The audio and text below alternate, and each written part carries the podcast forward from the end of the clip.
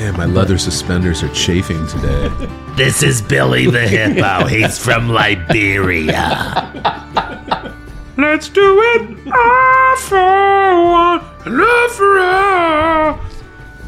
Welcome to episode 30 of the Presequential Podcast, where we go from 1 to 45 and under 90 and discuss the life, legacy, and little known facts about every American president. Season 2 is sponsored by Greeks Pizzeria, which we just enjoyed a little bit of. Place your order today at GreeksPizzeria.com. Gents, It's our taste. I'm your host, Ryan Allred, joined by Blaine Zimmerman and our producer and vice presidential expert, Russ Slivka. And if you want to get episodes early and ad free of this podcast, join our Patreon community for only five bucks a month at patreon.com slash presequential. For 10 bucks a month, you can also get our exclusive bonus episodes sent to you via email. Sign up today, patreon.com slash presequential. Blaine, give the good people the scoop on the book, the booze, and the name of the episode. I just want to start by saying I feel like we're in a good roll the last few episodes, Yeah. and I'm not going to let Calvin Coolidge bring that down. Nah. We were we're to keep it rolling. I think I had so much fun in Taft's episode. I, I haven't laughed that hard listening to an episode. Russ, you do a great job that was editing. Okay, so Calvin Coolidge. This episode is called "The Subdued." Oh, Yeah. Well, you'll see why. The book is called Calvin Coolidge, The Quiet President, and it was written by Donald R. McCoy, 1960. So, and it looks like it was written in 1960. yeah, it really does. It was 422 pages. So, what is our running total now? 12,557, or an average of 419 pages per president read. That's a lot. And tonight, we're drinking a Tokay wine. A Tokay wine? T O K A Y. I looked up. Apparently, Coolidge was a big fan of this dessert wine, Oh, gosh. which says a lot about the man. really? That his favorite wine is a dessert wine. I have no idea Wait, what a this is- dessert wine is. I was told don't drink very much of it because your stomach will hurt. It's Hungarian. This says Takaji. Right. And It's apparently another variation of the word. It was it was a whole thing. Looking up like can you even find Hungarian wine here? I, went to Total Wine and More and there are like three levels of it. It's like this one was like 20 bucks. There was like a $70 bottle. Yeah, don't do that. Like Yeah. and they're they're thick, right? Like I have no idea. I I purposely didn't let anybody try it before right now. So it's a late harvest wine. So you you basically dip into that freezing temperature when the grapes like you get a much sweeter grape when they are borderline frozen. Yeah, it's in kind of like Hungary. a uh, not like Riesling, but like a, a the German one is called a Gewürztraminer. Uh, well, in Hungary it's called Tokay. Tokay. And this was or whatever the word was you said. Takashi. Takashi. Takaji. Oh. Are we trying it? All right, cheers. Oh. Okay, here we go. It's, Cheers. Might it might not be good. Cheers, Russ. But this is what Calvin Coolidge liked. All right. Oh, that is thick. Oh boy. Like a cough syrup. It's like sweet and earthy. Want to have to take another sip of that? It's not good. It, I, I hate the bottle. yeah, hate the, the bottle's taste of super it. weird. I don't It's like like, the the, smell. Virginia Slim of wine bottles. Exactly what it is. Yeah. I don't like this. Said everyone in during the Coolidge presidency. And he just stared at them in silence. yeah. it's from Mad Hungry. Yo, I'm mad hungry, bro. Yo, man, I'm at, yo, let's get some of that Takaji, dog. M A D, comma hungry. Mad hungry. man, I want to yeet that into the trash. uh, what do you guys remember about Calvin Coolidge from social studies growing up? Anything? He had cool in his name. Yeah, I did. man. If- If you're in fifth grade, you're like, oh, that's kind of cool. Oh, fifth grade. literally the grade, only the only thing that I thought about was like he dressed like the Monopoly man, Okay. Yeah. had a top hat. All right. All I remember. Yeah, wow. I And just, in one of the books that was written about him, he ha- has a top hat on. Yeah. so I'm not. I Wrong. just remembered his nickname for some reason, Silent Cal. That's all I knew about him. And I don't even remember how I learned that. I don't even, that might have been a little extracurricular research and reading that I did in high school. Yeah, I was kind of a nerd then too. Do you know the nickname of the Monopoly Man? Mr. Moneybags, Close. Uh, Mr. Money. Colonel Money Sat. It's Rich Uncle Uh, Moneybags. Ah, You know, Monopoly was originally supposed to be like a pro-union socialist game. yes. Wild. wow. Let's dive into his life, shall we? John Calvin Coolidge was born in Plymouth Notch, Vermont on July 4th, 1872, giving him the distinction of being the only president born on Independence Day. You may recall from past episodes that three of our first five presidents died on the 4th of July, however, Thomas Jefferson and John Adams in 1826, mere hours apart, and James Monroe in 1831. I'm almost positive another president was either born on the 4th of July or their kid was. Okay. Almost Producer Russ. positive. Because I think it was another founding father, but it wasn't Okay. a president. Because I remember Hmm. making the born on the 4th of July joke about that being the only thing on Sundays when they wouldn't show the Bears game. Yeah. Well, he grew up helping his storekeeper father tend accounts, sell apples, and doing other chores around the store and at home on the family farm. He had little ambition as a boy beyond hoping to follow his father as a good, honest small town merchant in Vermont. He was a fair to average student in elementary school. His family had deep roots in New England. His earliest American ancestor, John Coolidge, came over from England around 1630 and settled in Massachusetts. His great great grandfather, also named John Coolidge, was an American military officer in the Revolutionary War and one of the first select men, I think, which is a term of just basically maybe a founding father of the town of Plymouth, Massachusetts. Both Coolidge's mother, uh, named Victoria, and his younger sister named Abigail died when he was a teenager. He was really close to both of them, and their deaths contributed to what was already a quiet temperament. His father then married a local school teacher named Carrie Brown in 1891, and she grew very close to Calvin over the years. His grandfather was named Galouche. Galouche. That's, and a that random is name. all I have from Calvin's childhood. How do you get Galouche and then it's like, well, we should just call him like John? well, it says grandfather's Galouche, so I'm assuming it might have been his last name. Maybe it was his You sure it's not goulash? G A L O O S H. Galouche. It sounds like one of those Batman fighting sounds. For sure. does. Yeah. Yeah. Uh, onomatopoeia. Thank you. Yes, there you What- go. what? Onomatopoeia is the literary device to describe sound. Yeah. Like sploosh or Galouche. galoosh or uh, bam. All right. He attended the prestigious Amherst College and graduated with Which I honors. definitely thought was an all girl school. there is an all-girls school near that. I mean, it's outside of Boston, right? Isn't Amherst? Yeah. yeah. And but he's from Vermont. Well, he graduated with honors in 1895, and he graduated cum laude. I have a funny Amherst story. Oh. So he was really quiet and unassuming, shockingly. He won a national writing award for an essay about the revolution. Yeah. One of his friends saw the write up about it in the newspaper and asked if it was true. And he was like, Yeah. Yeah, we won. he was like, We, no, not we. Like, he was asking, Did you actually win this award for writing this piece? Oh, I Because he see. hadn't told anybody. I see. And he was like, Yeah. He was like, Would you tell your dad? And he said, No, do you think I should? He later in his political career relied a lot on his other Amherst alumni and fellow classmates, including Harlan Stone, whom as president he appointed attorney general and later as an associate justice of the U.S. Supreme Court. After college, shocker here, he read law in a law firm in Northampton, Massachusetts, passed the bar in the summer of 1897, and opened a law office shortly thereafter. I'm not even going to pretend to be surprised by that. Yeah. Let's talk about how he met Grace. Oh, shall we? So he was outside shaving in long underwear and a hat. And You know why he wore the hat when he was shaving? I mean, because he liked the Monopoly Man.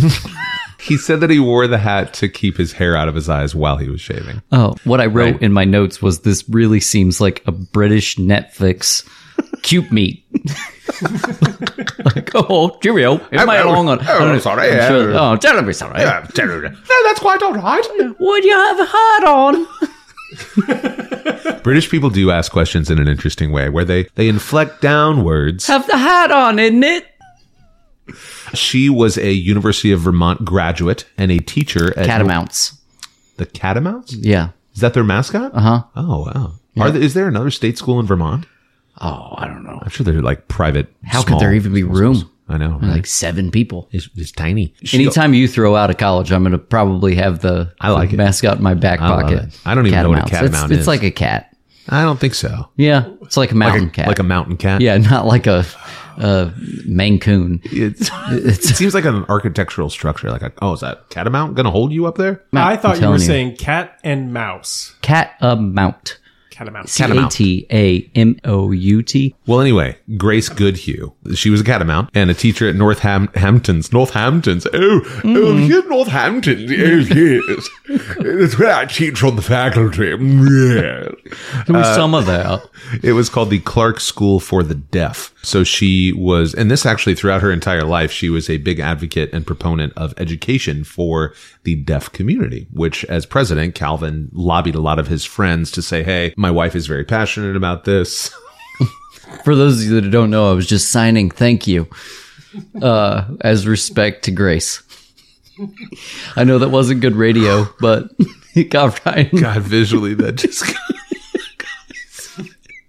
Catamount. got him out. A medium sized or large wild cat, especially a cougar. Ah, okay. All right. It's a cat that likes younger cats. Cat him out. In 1904, Calvin ascended to the chairmanship of the local Republican Party organization. He ran for and lost a bid for a seat on the Northampton School Board in 1905, which would be the only loss he ever experienced at the polls. When told that some of his neighbors voted against him because he had no children in the schools that he would govern, the recently married Coolidge replied, Might give me time. Okay. So we've got four words out Four of words Calvin there. so far. They got married on October 4th, 1905, and they honeymooned in Montreal, which was originally planned close, for two right? weeks, but it was cut short. Calvin wanted to get back home. He was like, "Do- do you know they were going to be speaking French? This poutine is decent, but we need to go. They just put the gravy Yeah. on the Just fries. Oh, right on there. It's not even cheese, it's cheese curds. It's like concentrated cheese. Mm-hmm. Have you ever had poutine, Russ? Squeaky. I don't like It squeaky. is. Yeah. Squeaky? Yeah, when you Yeah. when you eat Oh, a real cheese cheese curd. curds, Yeah, they're yeah, like yeah. squeaky, and it Mm-hmm. hurts my, Feelings. it hurts my It feelings. hurts your feelings. Those Canadians. It's hurting your feelings. French Canadians. yes, Yeah. Ho, ho, ho, eh? Oh, you hoser. In 1906, the local Republican committee nominated Coolidge for election to the Massachusetts House of Representatives. He then reported to Boston for the 1907 session of the Massachusetts General Court. He was elected to a second term, served there till 1910, and then he was elected mayor of Northampton. So a pretty rapid ascent in local politics in Massachusetts. Around this time, his Really came full circle. I mean, was failed to make the school board. Yep. Became mayor. That's right. He's like the Michael Jordan of Northampton politics. Yeah, I guess you could Didn't make the high school basketball team. And then, yep, Yeah. made it. Yeah. Around this time, their first son John was born in 1906, and Calvin Jr. followed in 1908. He won a statewide race for the Massachusetts Senate in 1912, served as Senate President in 1914, Lieutenant Governor in 1916, and ultimately Governor in 1918. His slogan as lieutenant governor was "Have faith in Massachusetts." We're up to nine words. Nope, that's still four. That's eight words. I feel like that slogan is how I feel about this horrible wine that he enjoyed. Well, I mean, it could be taken one of two ways. Like, if you live in Massachusetts, you need to have faith. But also, like, if you're relying on us, have faith that we'll call you an asshole. so you're on your own. How's your mother? In 1919, he faced his biggest challenge yet as a politician when a police strike led to panic and violence in the streets of Boston. After sending in the state guard to quell the tension, he admonished the officers for leaving their posts. It comes in waves. The the wine, Yeah. it's so bad. it's so bad. Hungry, what is wrong with you? Why do you like this? Like, it, there's the first taste, and then there's the, oh, no, that's not good. And then in the third wave, where it's like, nope, it's even worse. and it moves from the back of your tongue to the front. Like, now I get it. Now, the people that talk about wine, I understand how they do it now. Not good. because this is the first one that's gotten a visceral reaction out of me. so bad. Uh, well, he yells at the union leader, quote, there is no right to strike against the public safety by anybody, anywhere, anytime.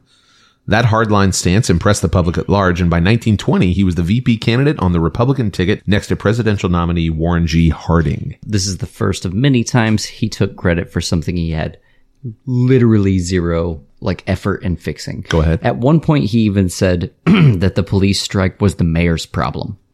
Okay. He was like, "I don't have to care about what the police in Boston are doing. I'm a state guy. That's Yeah. a city thing. That's a local thing. That's a." And then eventually, he started. Well, and Munis this a Calvin cool. this doesn't. This isn't the first time this will happen. Go ahead. from some accounts, he had some people telling him like, "Hey, this is about to wrap up, you should step in and tell them they should stop. Hmm. Oh, okay. And so he would come in at the 11th hour and then he would get all the credit Yeah. for ending the strike and things like that. Why isn't it coming in at the 23rd hour? Russ, could you look up the derivation of coming in at the 11th hour, please? Yes. Thank you very much. Because they used to work 11 hour days. I like etymology and origin stories. That was that's my guess. But also when the s- police went on strike, it Yeah. essentially became the purge in Boston. Oh, That was they were used to that though. they were used to the purge. Do you remember though, like how amped up they would get in Boston around like now, even colonial times? They would have this day where it was like, You just throw it over well, the yeah, yeah, nice March 1770 reference playing. start sho- like 1773. shooting people in the harbor. Yeah, just uh, Okay, oh, he threw a rock at me. Yeah. Well. No, but Boston like definitely had sides of town where gangs would like be like, "Oh man, tonight's fighting night." Yeah, sharks and jets. Yeah, Yeah, clams and oysters. like a real Romeo and Juliet, but in New York situation. Yeah, yeah. Did you know Lion King was based on Hamlet? yeah. Yeah. Yeah, yeah. There's an homage to it. The one point when he's holding the uh, Oh, the skull. skull. yeah. Oh, okay. I was just imagining what the purge looked like in nineteen what fifteen. It's like here, here, Yeah. give me my knickers back. Get your bully club. Yeah, I've never seen The Purge. Do you want to know what the 11th hour I would origin like is? that, Russ. Yes. I've never seen the purge either. For It's the record. biblical. Oh, really. Oh, should've okay. known. It's biblical. Okay. So what do you think it's from? Could you give me the book that it comes from? 'Cause uh, that is might it your help. book? The Bible. You, is it the Torah or is it the New It's Testament? the New Testament. Oh, You'll that makes it never know. harder. I'm pretty sure. Coming in the eleventh hour. it sounds somewhat apocryphal. If it's not a book you not recognize, it's apocryphal. probably the Um, New Testament, Russ. Yeah. It I feel like it's sounds, already uh, gone on long enough. Eschatological. Is it someone's name? Yes. Mm, that doesn't narrow it down. At all.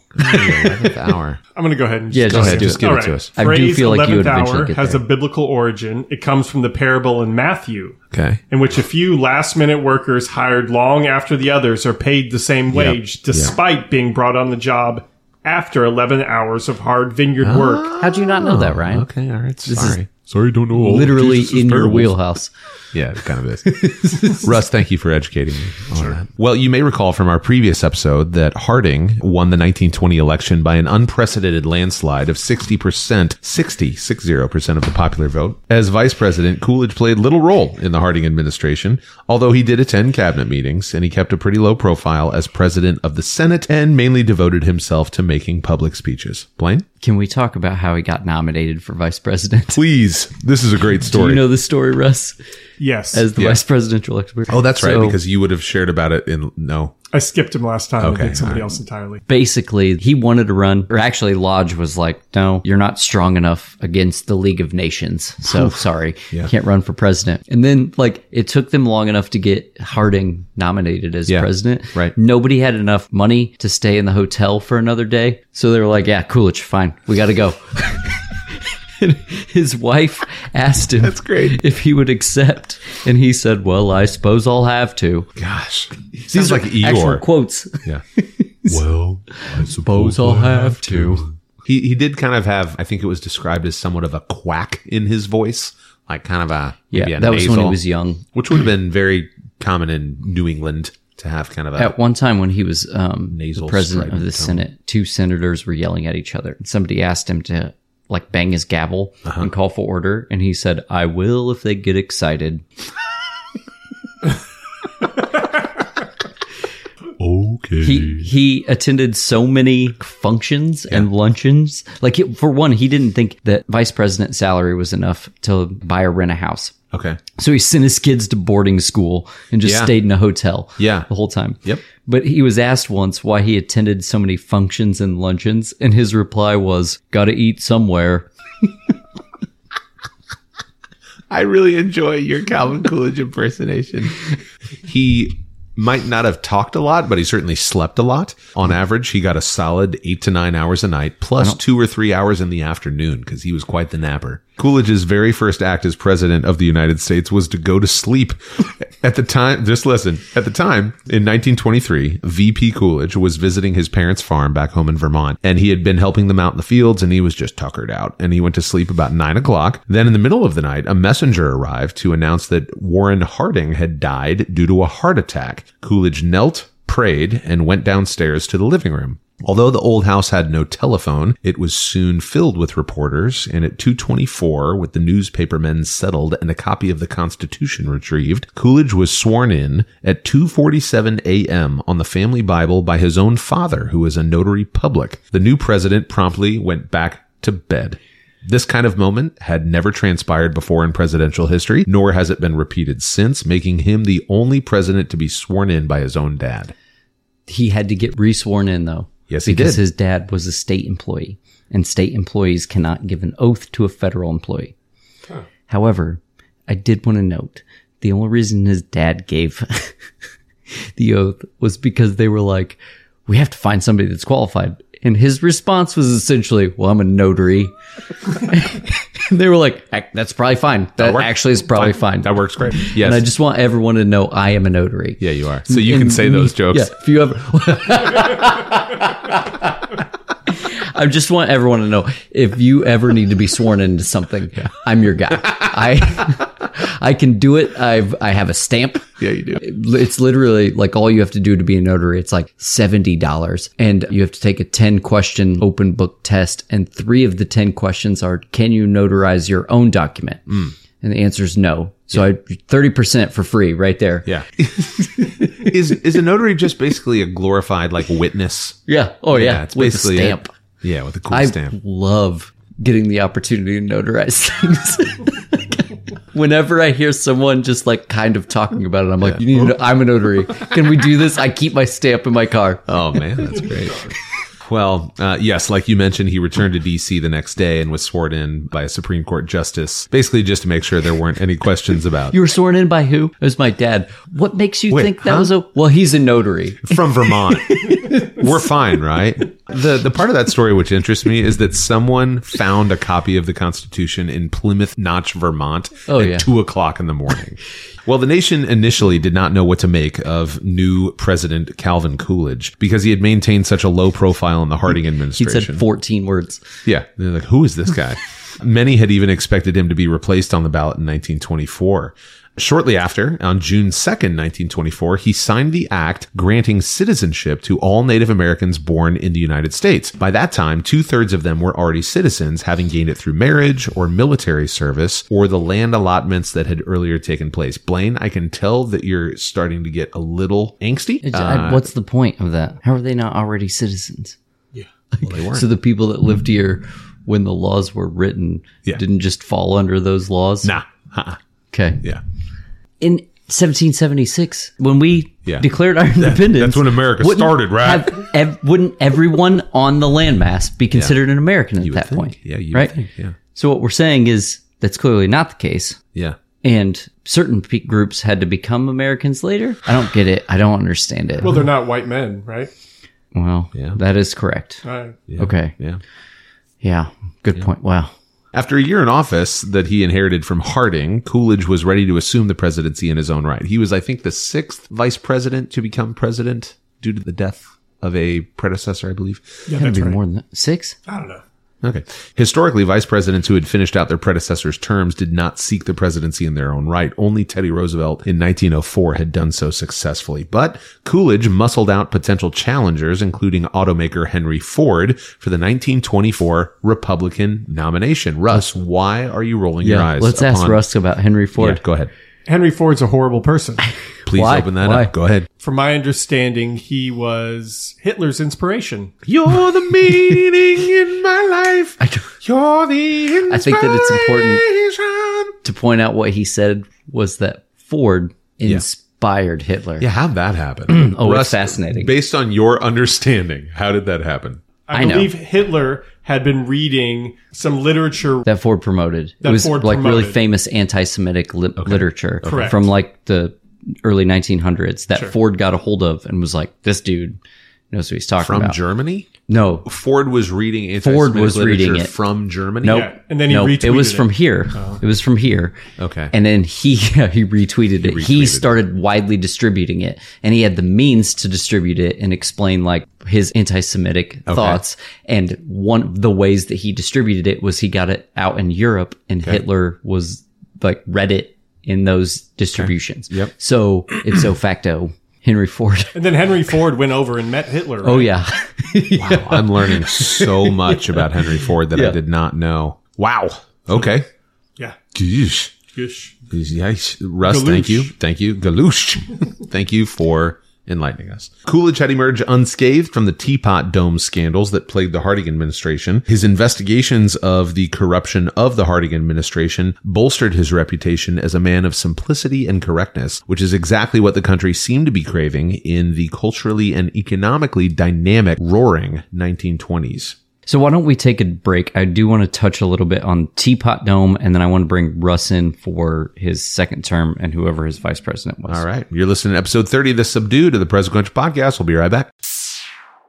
Blaine, you look different. Did you get a haircut? Oh, I did. Thanks for asking. Oh, it looks nice. People have been noticing more often since I've started going to Chop Chop Barbershop. Say that one more time. Uh, people have noticed more often since I've been going to Chop Chop Barbershop. Chop, chop. Yeah, it's this super cool, very clean spot over by 16th and College area, Oh, yeah. 16th and Yandis, if you will. Okay, I will here Uh, in Indy. yeah, it's super cool building, old school style barber shop. Anthony always fades me up well. He leads this diverse team of three other barbers. All three of my kids get their haircuts there. Even my wife gets her haircut. Oh, they there. do ladies' cuts Yeah, too. from you know fades to braids and everything in between. I love that. And if I wanted more info, where could I go? I would check out personally chopchopbarbers.com. Okay, chopchopbarbers.com. From fades to braids to kitty cuts to the coolest barbershop there is. I don't want to look bad, so, I'm gonna go to Chop Chop Barbershop. Yeah. Doop, doop.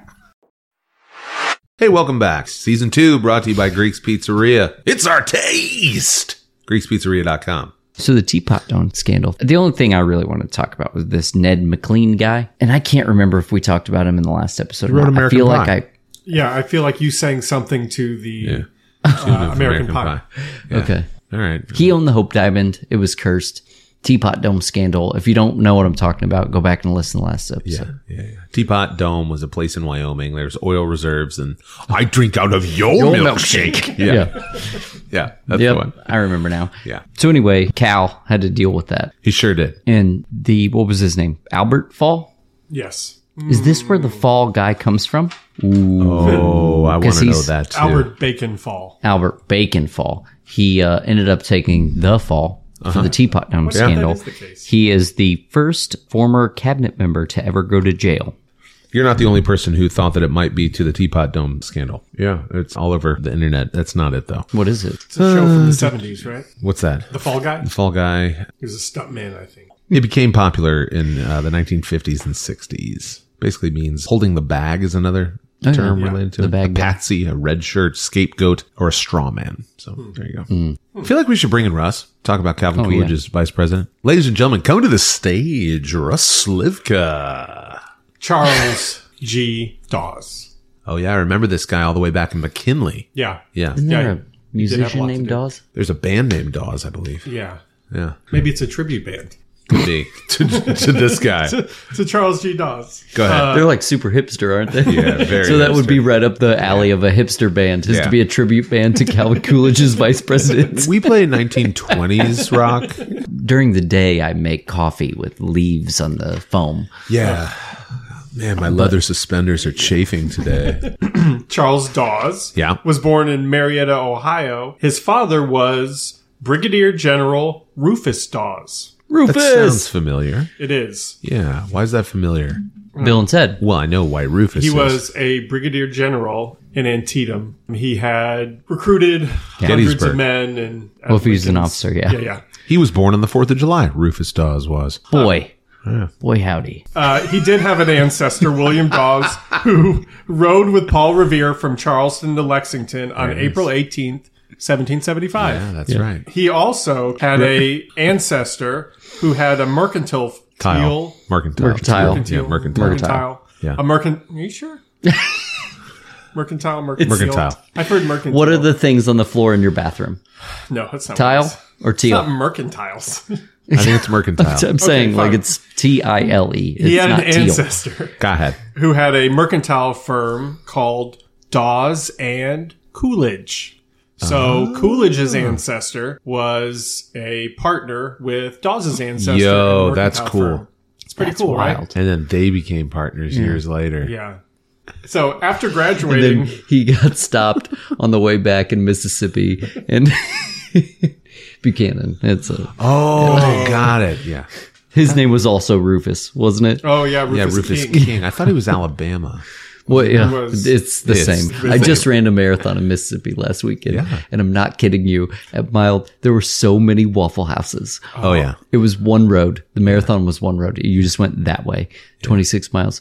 I think there were uh, like 12, not kidding, 12 Waffle Houses at mile 18 or 19. Wow. There was a guy sitting in a lawn chair with a Yeti cooler pounding Coors banquet beers. Yeah, he was. It's like 8.30 in the morning. Yeah. He's by himself. Yep. And all he's doing is to everyone running by going, only four more Waffle Houses, That's great. Oh, which is the most southern unit of measurement I've ever heard. Yeah. Yeah. yeah, It's like Dunkin' Donuts. In this. Just like it. yeah. Russ, so, tell us more about Charles Dawson. So after graduating Cincinnati law, It Uh, deserved Howard Taft's alma mater. Howard Taft. Yeah. Bearcats. Yeah. yeah. All right. So after law school, Yeah, he with Taft. became a anti-monopoly attorney with William Jennings Bryan. Oh, uh, always a bridesmaid, never a bride. Yeah, Yeah. Silverman. Silverman. Anti-monopoly. Okay. Mm-hmm. He defeated Silver Dick. That's right. And he hated monocles. hated them. I'm anti-monopoly. Yeah. You take your B&O Railroad. Yeah, this is a stay in jail free card. He had a friend, General Pershing. Oh, yeah. um, John. the commander of John. the American forces. Yeah. in Won the World Great War One. War. Exactly. Sure did. Yeah. Uh, mm, Tank named after him. Yeah. So he basically asked Pershing if he could enlist. And then whatever that process is, it was a very expedited process because very quickly he was made the head of the Army's purchasing board. Oh. Sounds more like an officer than Yeah. enlisted. Sounds like more like a Chester Arthur yeah. guy. In World War One, he was the head of the purchasing board for all of Europe. Wow. So he was, yeah, he became very powerful very quickly. Gosh. And then after the war, Dawes was summoned by the House Committee on War Expenditures. So he was so they're like, taking the task. Okay. Yeah, yeah. they're like, this hey, is where I've heard of Do you him. have any receipts for this? Yeah. Yeah. And he's like, "Oh." so, to be exact, $2,000 for a stapler? yeah. So, to be exact, one of the senators on the House committee said, Is it not true that the excessive prices were paid for some articles? And Dawes shot back, When Congress declared war, did it expect us to beat Germany at a 20% discount? So, where Coolidge was very quiet, Dawes Yes. was absolutely on the opposite end. And they were like, there's literally money falling out of your pocket right now. He said, no, there's not. Sure, we paid high prices. Men were standing at the front to be shot at. We had to give them food and ammunition. We didn't stop to dicker. Oh. Yeah, right? Like Some he of was- them did. He was angry. Yeah. he went on a tirade against these senators, and it's actually one of the lines made him famous. The question was Is it not true that excessive prices were paid for mules? And he said, Helen Maria. Hell and Maria. Okay. Yeah, it yeah. was better if it was Helen Maria. Helen Well, Maria. one woman. That was That's what he- the name of one of the mules. That's what he said. He said he said it was a saying from Montana, but the papers published Helena. it as Helen Maria. He Helen said, Uh-huh. Marina. Uh huh. Yeah, that she wasn't cheap. It was an expensive mule. he said, "I would have paid horse prices for sheep if sheep could have pulled artillery to the front." Oh, yeah. He was pretty cool. okay. Like Well, I doubt it, but he was a well, he banker was a pretty cool guy. in the 1920s. I don't know. like he was, he was all in. He's used to having no restrictions on him whatsoever. No, after World War One was over, Yes. he Became was, the vice president. well before that he was put in charge of getting reparations from Germany after World War One. Oh, League of Nations. Okay. the, the Got League of it. Nations, Got right? it. So Yeah. he's the one who actually supported the German economy, basically in got the influx of money in there, so then they could pay reparations for it, and he won the Nobel Prize for yeah. that. What what This was did he before- do? He did something with uh, manufacturing and like turned around something about how Mm-hmm. Railroads. they. Yes, yeah, Yeah. Like he was like a genius, and it ended up like kind of screwing us in World War II because they got so good at it. Oh, I see. Yeah. Like he did something really similar to like what Walmart did way later with logistics. Like he was way ahead of his time. Yeah. And it just completely jump started Germany, Germany's economy. And the whole purpose was so they would have enough money to pay all the countries back for World War One. Got Exactly. it. Got it. But what it did in turn was just made them like really efficient at manufacturing war materials for Yeah. World War Two. So he did become Coolidge's vice president. Yeah. And Coolidge really didn't spend a lot of time campaigning. Uh-huh. Like, I mean, he did a No. a front porch scenario that No, he wasn't didn't. really one, No. He didn't campaign at all. but Dawes did. So in his stead, Dawes was the one who was Although the campaign slogan for them was Coolidge or Chaos. You kind of like it or you hate I it? really like it. Yeah, you kinda like- Coolidge or chaos. Yeah. Yeah. it's. I mean, Take your choice. I think that it should be a Dawes album. oh yeah, Coolidge or chaos. Yeah, a lot of levels there. Coolidge basically shut him out. He didn't give him any kind of insight to the cabinet, or he didn't even let him go to Washington D.C. early to kind of learn how to be head of the Senate. No dickering. No degree. But as head of the Senate, he was in charge of cabinet nominations. Okay. Right? So Coolidge wanted to nominate an attorney general Yeah. named Charles Warren. Okay. And the day that they were, or several days where they were going through this nomination debate in the Senate, one of the days, the minority leader and the majority leader came up to Dawes and said, we're not going to get a vote today. There's like six senators who've already said that they want to speak. So we're, it's not going to happen. So Dawes left. He went back to his hotel room and he took a nap. Cool. Watwell. While he was gone, five of those senators were like, nah, I don't want to talk. Oh. And it was a very close because Warren was from one of the sugar corporations. So it was a Okay. very hotly debated whether he could be attorney general. The VP was probably going to end up having to be the tiebreaker. Yep. But since he was asleep, you know, no one else wanted to talk. So they had time.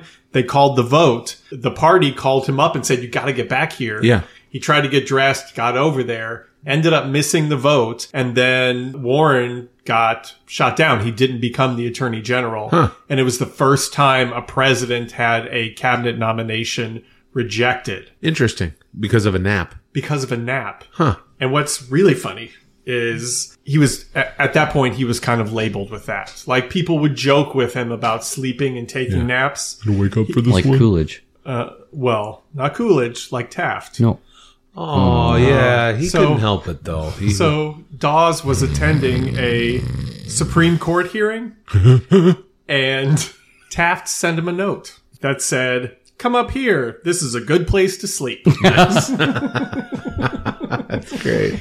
That's great. oh, ta- he to Billy. He was always funny. Billy. Anything else about Chuck Dawes? now that's it. Okay. Thank you, Russ, as always, for that. On March 4th, 1925, Coolidge's second inauguration was the first inaugural ceremony broadcast nationally by radio and the first and only time to date that a former president administered the oath of office as Chief Justice of the Supreme Court, namely William Howard Taft. Oddly enough, Harding's biographer in the book we read right before this one, Yes. also claimed that Harding's was the first inauguration broadcast by radio. Yeah, I remember that. I think it was the first one that was publicly amplified there, maybe. So maybe it was just semantics. Yeah, I don't know. Like over a PA system. Yeah, maybe. Yeah, Coolidge had at least four cats in the White House. He was a big fan not of not shocking. Super quiet dude. He was a big fan of cats. yeah. Tiger, Blackie, Timmy, and Smokey. All right. Which one did you have a problem with, Russ? Was it Smokey, Timmy, or Tiger? Tiger. Tiger. Tiger was an orange tomcat that Coolidge had moved into the White House from his farm in Vermont. He was a catamount. Oh, He was a Oh, catamount. Literally, Yeah. Tiger was a Tiger catamount. was a catamount. Especially. especially Yeah, a cougar. He would come when the president called him by the nickname Tiggy and was often seen draped around his neck when Coolidge walked around the White House. On the night of March 20th, 1924. Why is it always like the weird, quiet, like stoic dudes that everybody's like, that dude, he knows what's going on, that says things like Tiggy and wears a cat around their neck? Come here, Tiger. Tiger slipped out an open door and out into the wilderness of Washington, D.C. The next morning, Coolidge called for Tiger, but he didn't appear. Alarmed, the president sent staff to search the executive mansion and the grounds, but to no avail. Next, he enlisted the city police, who were put on alert to look for an orange and black cat again. Eating lasagna. Yeah. Yeah. Desperate, the president turned to a medium. Yes. To a medium with a wider reach. He sent a Secret Service agent to a Oh. radio station to broadcast an appeal to listeners, asking them to please call the White House if they had any information about the president's missing cat. Please don't take that out. I want everyone to know that we thought he meant a psychic. And what he meant was a different form of media. That's all I meant. Hundreds of people called the White House either with tips or with offers to give Coolidge a whole new cat. In the end, the radio did the trick. One of the listeners found a sleeping cat the next morning in the Navy building just half a mile from the White House and tried the president's usual greeting, Here, Tiggy, and the cat ran over to him. That's definitely not his cat. His cat is dead, and that is a different orange cat. I promise you. No, that was a, no, that it's was not. a that was a catnapping. Because the heat was on him, and he was It like, was like "I a just real found Lindbergh him baby and said situation. Tighe." Yeah. kinda They're like, well- crap, it's on the radio, Jim. Like, it's fine. Relax. We're going to get money. And he's like, I'm taking it back. I'm going to take, if I just admit what happened, I'll just, here's what we'll do. I'll say I said Tiggy and it came to me and I found it. And then we'll- we'll be fine. Back to the factory on Monday. Nobody will know a thing. Paint some black straps on him, quick. Tiger was back in President Coolidge's arms, Coolidge got Tiger a new collar that said, My name is Tiger. I live at 1600 Pennsylvania Avenue. Look, Coolidge has not done anything in the book that I read or anything we've talked about that's like egregious, like some of the other presidents, but I just do not like this guy. Yeah. He's just like. well, he also had six dogs a bobcat, a goose, a donkey, two lion cubs, an antelope, and a wallaby at the All White right. House. There are certain things like that, though. Yeah. That get me to come around. he, had, he had a wallaby. Wallaby. yeah. So this was cool. So though. we both picked up on the same. Okay. but wait, there's more. The Oh. main attraction in his personal zoo was a pygmy hippo named Billy. Were its teeth sharpened? Named Billy. A pygmy hippopotamus named Billy. okay. Oh, When we the term pygmy, I'm not entirely sure what it means. A Small? pygmy. Yeah, it's well, it's, it's an actual tribe of people, I believe. That's what I thought because Yeah, called the, the pygmies. 1904 Olympics. What's that all about? Wait, There's a whole piece of the episode. Yeah. yeah, Okay. where they were. mm, It's bad. Yeah, they were Okay. put on Oh, I display remember like that. it was yeah, a yeah, zoo. Sorry, sorry, sorry, sorry. Yeah, yeah. So, are we saying this is a tiny hippopotamus? Yeah.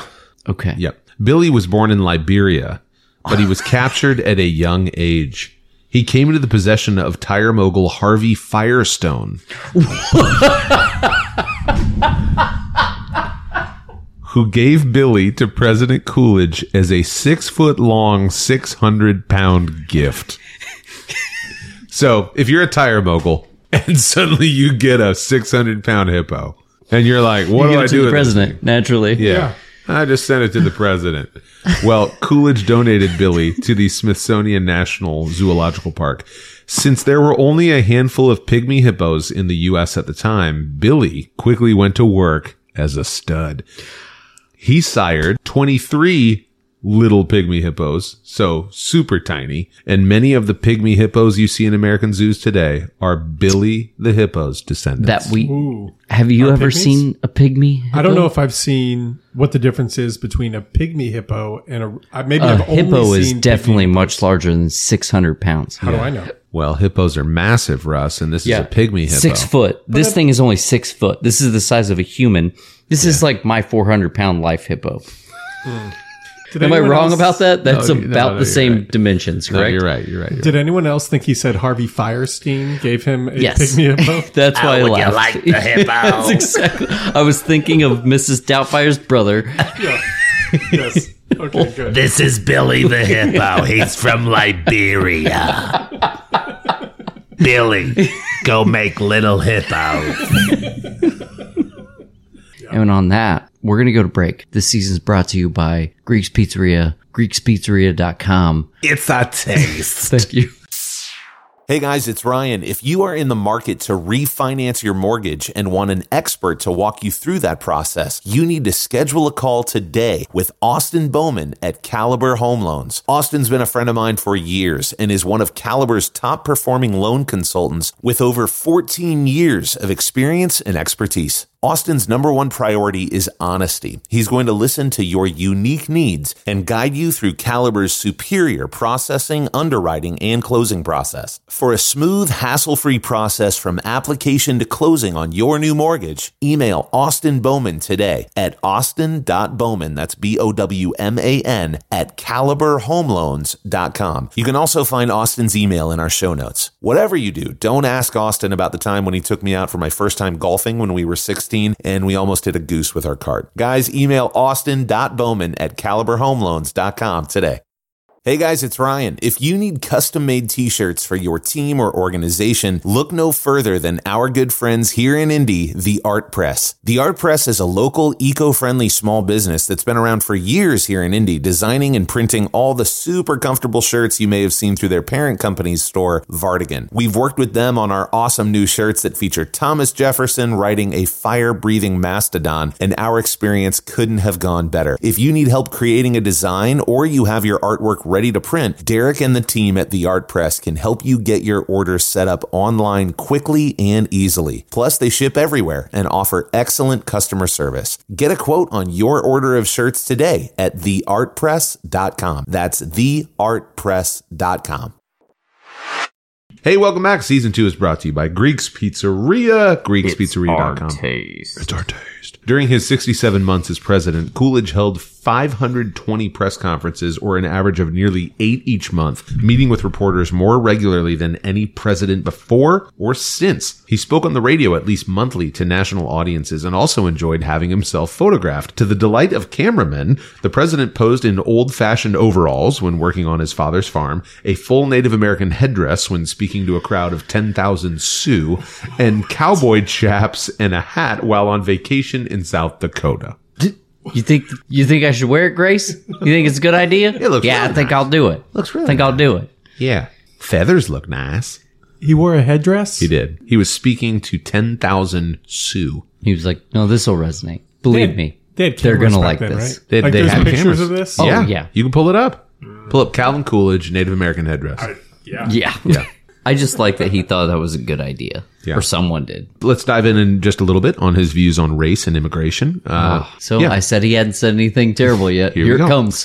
Coolidge spoke in favor of the civil rights of black Americans, Oh. saying in his first State of the Union address that their rights were, quote, just as sacred as those of any other citizen, end quote, under the U.S. Constitution, and that it was a public and private duty to protect those rights. I got a picture of him in a headdress in the middle of that sentence. Thank you, Russ. He looks like Bob Hope. he sure does. Coolidge repeatedly called for laws to make lynching a federal crime. Okay. But Congress another refu- good thing. Congress refused to pass any such Another legislation. bad thing. June 6th, Thanks, Congress. On June 6, 1924, Calvin delivered a commencement address at historically black, non-segregated Howard University, in which he thanked and commended black Americans for their contributions to U.S. society over the years, as well as their eagerness to serve in the Great War, all while being faced with discrimination and prejudices at home. Was, did he do that with a headdress on? I do not think so. Go All jokes aside, that's good. Yeah. Like nothing terrible yet. I feel like the other shoe's about to drop. Like just not a terrible human. Quiet, yes. Boring, absolutely. Yeah. Terrible and racist, maybe not. this might pull your heartstrings a little bit more towards Calvin Coolidge. Here we go. So shortly after this speech at Howard on June 30th, 1924, his son Calvin Jr. had been playing tennis with his older brother John on the White House tennis Oh, courts. Dude, heartstrings, probably not. I know where you're going with Oh, All right. this. Go ahead. He had played tennis without socks and he developed a blister on one of his toes.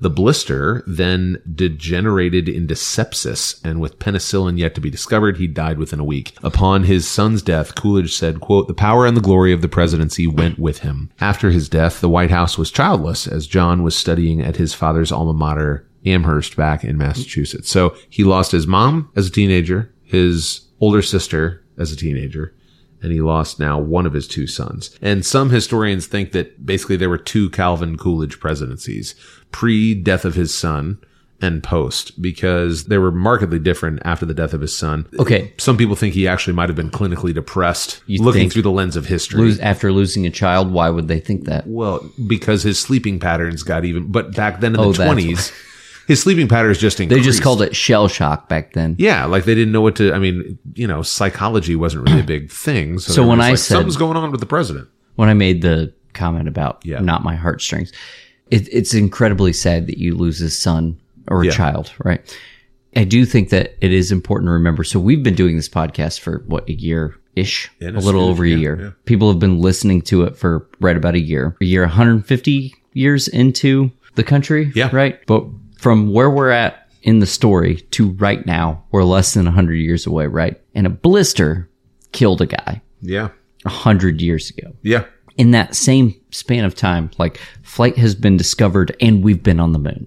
yeah, That's insane. Like the amount of progress that's happened speed since of progress. Blister killed a guy. yeah. Technology, So like it is weird when you hear stuff like this and when you hear 1920s and there's pictures of Calvin Coolidge. We're not we're not talking about paintings anymore. There's pictures of him. headdress. There's I think There's there's, movies of colored him. there's colored pictures of him, like pictures in color. yeah, Yet his son died of a blister.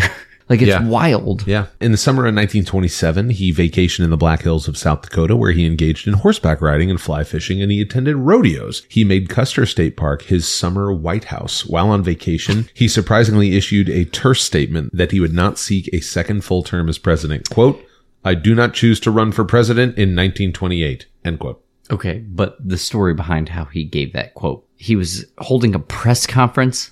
He had the press come to give a press conference. Instead of giving a press conference, he hand delivered each journalist a piece of paper with one sentence written on it that said, I do not choose to run for president in 1928. This one's for you. This one's for you. But why call it a press conference? Hey guys, I'll put a sign out front. Just come read it. Like, why bring you all into a room?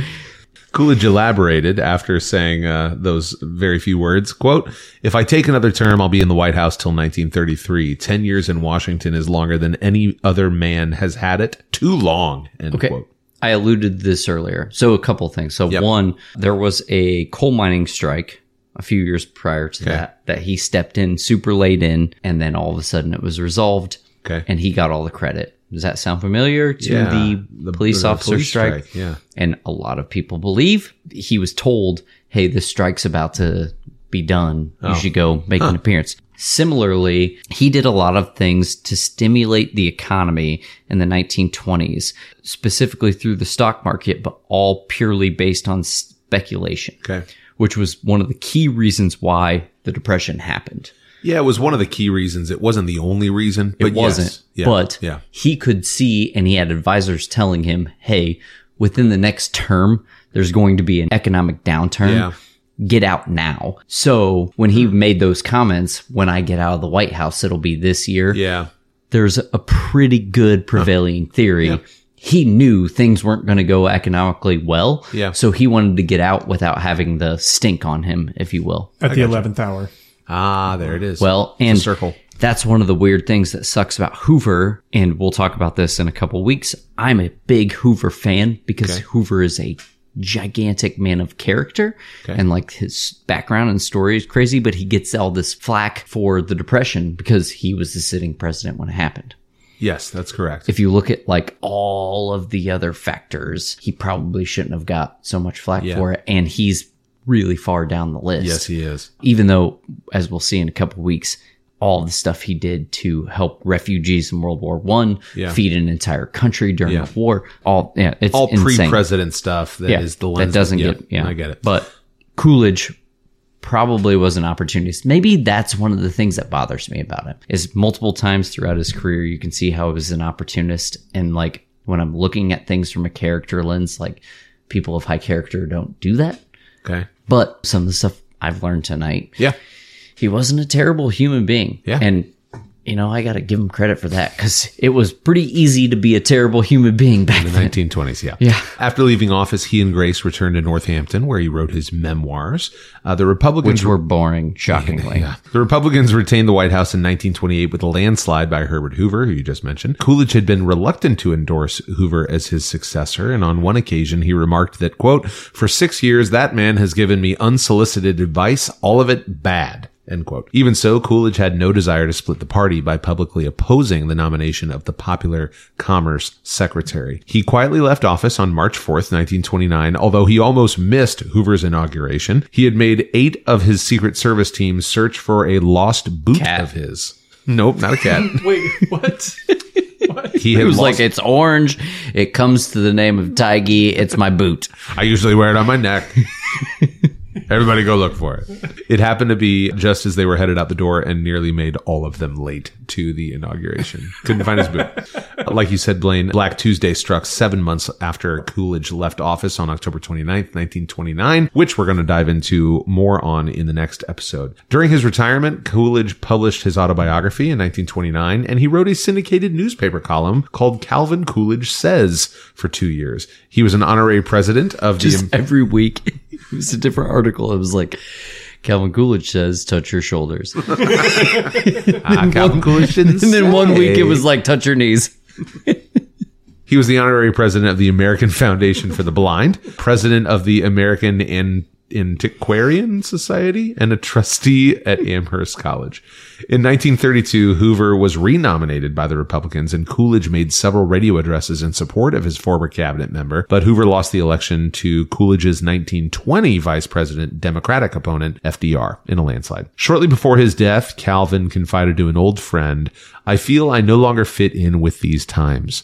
Characteristically, his last will and testament was very brief, only 23 words long, and very to the point. Said, Not unmindful of my son John, I give all my estate, both real and personal, to my wife, Grace Coolidge, in fee simple. That fee amounted to about $700,0and. What's that now? $700,000 in 1932, 1933. Yeah. How much? 700K. In what year? in 1933. 1933. Coolidge's last words were Good morning, Robert, to a carpenter working on his house. Then he died suddenly of coronary thrombosis at 12:45 p.m. January 5th, 1933 at age 60. Famously at the pearly gates, he said, Gotta die somewhere. Upon hearing the news of the notoriously quiet president's death, writer Dorothy Parker reportedly asked, "How can they tell?" Oh yeah. Well, there's the famous story uh, that Charlie told us. Yes. From the the dinner. When Yes. the woman sat next to him. When he and was then, Mm-hmm. vice president, yeah, and then as he was leaving, she was like, "I bet my husband I could get you to say more than two words," I could get you to say three words. and he said, "You lose." yeah. Du-dum-tsh. Seven hundred thousand dollars in nineteen twenty-one. Thirty three. Sorry, that's what I googled. Seven hundred thousand. Don't believe you anymore. Seven hundred thousand dollars in nineteen thirty-three. Yes. is equivalent to fourteen million dollars in twenty twenty-one. So he did all right. That's what he gave to Grace. Yeah. And then somebody in the back was like, "Grace died thirty years ago." The blessing, say the blessing. John is like, "So it's my money." Is it mine? Yeah. And then a few years ago, this He's lady my, from the New York he's Times. like my plot to take my brother's socks away worked. oh, oh man, Man, Yeah. Yeah. He was he like Hmm. stubbed his toe to death. Is that what it was? Yeah, he got a blister. Yeah, yeah. He's, yeah. when I'm a walking, I took his socks and he went to play tennis.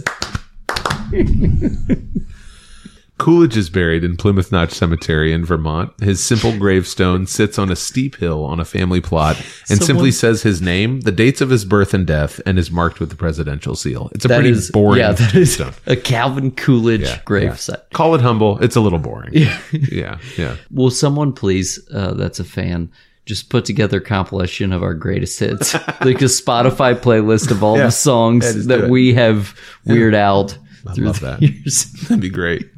Uh, the nearby family home is maintained as one of the original buildings on the Calvin Coolidge Homestead District site. The state of Vermont dedicated a new visitor center nearby to mark Coolidge's 100th birthday on July 4th, 1972. So, Coolidge basically captured the public's favor. We're talking a little bit about his legacy by essentially doing nothing. The peace of the 1920s faded almost as quickly as the prosperity did, but Coolidge led the nation, even if passively, into the modern era. He was basically a bridge between two eras of our history. In the conservative 1980s, Coolidge regained some of his stature, at least in conservative circles. President Reagan returned his portrait to the Oval Office and praised his political style and hands off leadership for producing seven years of prosperity, peace, and balanced budgets. Nevertheless, scholarly opinion looks upon Coolidge's presidency with a little bit of skepticism, ranking him pretty low among American chief executives. According to C SPAN's Presidential Historians Survey, Coolidge currently sits at number 24, below Taft and above Cleveland. How do you guys feel about that? I mean, it sounds right. Yeah. Like in a boring spot that Sure. nobody thinks about. Yeah. You laughed about the hands off leadership approach. Is that what you were laughing at? Yeah, just the fact that it came from Reagan. That's it. I don't- Oh, we don't need okay. To, we don't need to.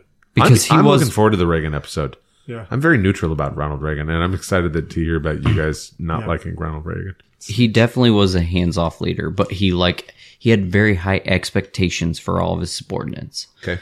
So that was one thing that I took away from it Yeah. was like he had high expectations and he could get fiery like in a private setting. Like you didn't do what we were and so everybody Hmm. Yeah. had very high expectations. They His were temper was pretty s- They were strong. expected to like meet those and if they didn't, they were going to hear about it. Yeah. Speaking of fiery, there was once a fire at the hotel he lived in. The fire marshal, as he walked up, said, "Who are you?"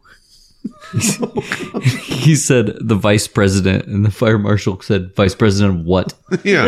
like the bank down the street, like the Burger King. Like, what's the deal? Yeah, Calvin Coolidge is the reason the United States of America. Dot, dot, dot. What do you think?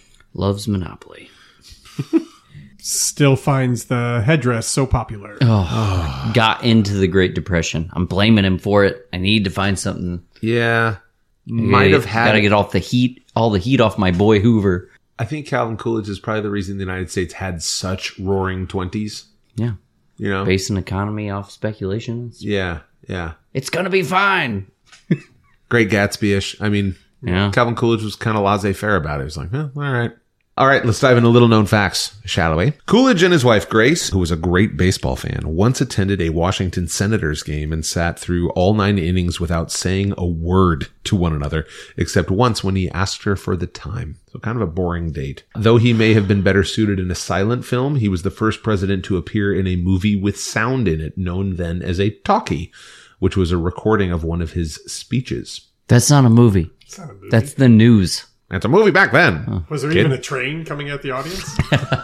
Or was anybody tied up on the tracks? He was quite a prankster. Sometimes he would ring the buzzer at the White House, wait for all the maids and ushers to snap to attention, and then he would run away. yeah, he did. Got him again. Come here, Tiggy. And they're like, I make 30 cents a day. Child. Oh, my, I'm angry for them. Like, that's somebody that has a $73.56 tip and leaves $75 in cash and is like, no, keep it. That's for you. Yeah. Helen Keller visited the White House when Coolidge was president. His wife, Grace, was able to raise $2 million for the deaf community, assisted by her husband. Coolidge installed a mechanical horse saddle in the White House. Eight seconds. Uh, It was the brainchild of John Harvey Kellogg. Uh, oh, the, doctor who was best known for inventing cornflakes. All right. Yeah, well, yeah. Uh, Coolidge rode the mechanical horse up to three times a day, I bet he did. believing it was beneficial to his health. The press called it Thunderbolt, and the device was widely mocked by observers who felt that riding a fake horse was not befitting a president. I mean, he. Li- I mean, th- they're not wrong. Like he did have the resources at his disposal to ride a real horse. Yeah. Yeah. You said you said a mechanical horse saddle. Yeah. Was It's like there- one of the things when you like go to Kroger and it's like Okay, if but there you was put a quarter fake in it. horse underneath that saddle. think or was so, it just a saddle? Just the same. like a, you know. 'Cause that's- I feel like that's something different. That's a really good point. Its lips move when you put peanut butter on it. Coolidge had to send for an electrician to repair his steed after it went berserk and it bucked him from the saddle. And people were like, "What is an electrician?" like I bet, Oh, man. I bet they didn't have a word for it. yet. Yeah, they were no. like, "Can you get the guy that works on the magic?" The guy with the magic with the thingy. They're like, "What do you mean? You, you know the magic when you flip the switch and things buzz." Get the guy that works on the magic. Sure, sure, sure. Yeah. My cousin Tommy. Coolidge was the first, and until Barack Obama went there in 2016, the only president to travel to Cuba while still in office. Well, still, I was going to say there was definitely one before him that was in Cuba. Yeah. For Thanksgiving in 1926, an admirer sent him a live raccoon with the suggestion that the president cook it and eat it as part of the family's Oh, dinner. I thought he was like, introduce this to the wallaby and just tell me what happens. what is with sending the president's weird gifts? like, didn't Jackson get a giant thing of cheese? oh yeah, and the uh, Quincy had the alligator in his Oh, bathtub. Yeah. So great. All right. So Coolidge is pretty hesitant to try raccoon meat. So instead, he pardoned the animal. It soon became a close friend of Grace's and was given the name Rebecca Raccoon. Rebecca was prone to ripping up the furniture. and speeding through the White House. Parkour. Wait, hold on. They just let a raccoon loose in the White House. Yeah. Were all these animals? Her name just was loose? Rebecca. Were all these had a animals zoo. loose? He in the had a- 100, White House? I'm 180 degrees turned around on, on him now. he had a had a wild zoo. raccoon sent from Kentucky. we don't know if it was running- from Kentucky. It, it was from Kentucky. Ah. Oh god, loose in the White House. It's, it's podding. He had a bobcat. I mean, this guy had two lions and a donkey. but that's those were contained. This is running wild Ah. This is- in yeah, the White House. This is a wild, loose raccoon named Rebecca. I mean, where does he? Mm. Where does he draw the line? Like, if you're letting a raccoon Well, loose in the White House, Yeah. h- who says you're not letting the lions and tigers and he donated it to a zoo his last full year in office in 1928. He's like, this tomfoolery needs to yeah, stop. and that raccoon was like, "What happened to all my freedom? Like, why am I outside now? this is this is ridiculous. I'm the first raccoon. Like, you know, I lived in a building. yeah, inside the executive. I didn't even mansion. have to get into the trash. it no. just came to me." I really like watching raccoons' hands work. Yeah, they're, They're really- Mm, so human. Like yeah, they're they like, are. I'll just I sneak up like this and I do one of these. Coolidge was the only president to have his portrait on a coin during his lifetime. It was the sesquicentennial of American independence half dollar minted in 1926. So it was minted during his lifetime. The only the only presidents had that. So for the 150 year celebration. Okay, this is the last one that I have. The Coolidge effect is a biological phenomenon seen in animals in which males exhibit renewed sexual interest whenever a new female is introduced to have sex with, even after the male has already had sex with a, sexual partner that is still available. What? So the animal has What? so the animal, just listen. So the animal has sex with the female, and then a new female comes around, and he's got renewed sexual interest, even though the former animal that he's already had sex with is still there. He wants to do the next one. It's called the Coolidge effect. why? Why is that called the Coolidge effect? Here's why. Oh, Gracie. So it was named after an old joke that involved the Coolidges. When he was in office, they were being shown separately around this government farm that was like an experiment in agriculture. Okay. So they're both like he goes over there, she goes over there. When Mrs. Coolidge came to the chicken yard, she noticed that the rooster was having a lot of sex. Okay. And so she asked the farmer how often this happened. The farmer told her dozens of times each day. Dozens. It's literally its job. Yeah. Yeah, you show up, you make the chicks. Yeah. Mrs. Coolidge said, Tell that to the president when he comes by. Upon being told that, the president said, Same hen every time. So he comes now and sees it. He goes, Same hen every time. The reply was, Oh no, Mr. President, a different hen every time. President Coolidge then told the farmer, Tell that to Mrs. Coolidge. Yeah. Good night, Gracie. hey, thanks for listening to the Presequential Podcast brought to you by Greeks Pizzeria. Thanks also to our other sponsors, Austin Bowman, Caliber Home Loans, Chop Chop Barbershop, and the ADR Press, home of our world famous Mastodon shirt that Russ and I are both wearing, and apparently Blaine didn't get the memo. You can get the shirt at ryansongs.com. Hey, don't forget, become a patron. You can get early and ad free episodes at the tier one, $5 a month level. Or for 10 bucks a month, you can get bonus episodes as well. Sign up today at patreon.com slash presequential. Follow and subscribe. Leave us a review and connect with all of us at Presequential on social media. Our next episode on 31st President Herbert Hoover will be released on Wednesday, March 2nd, 2022. We hope you enjoyed episode 30, The Subdued of the Presequential Podcast.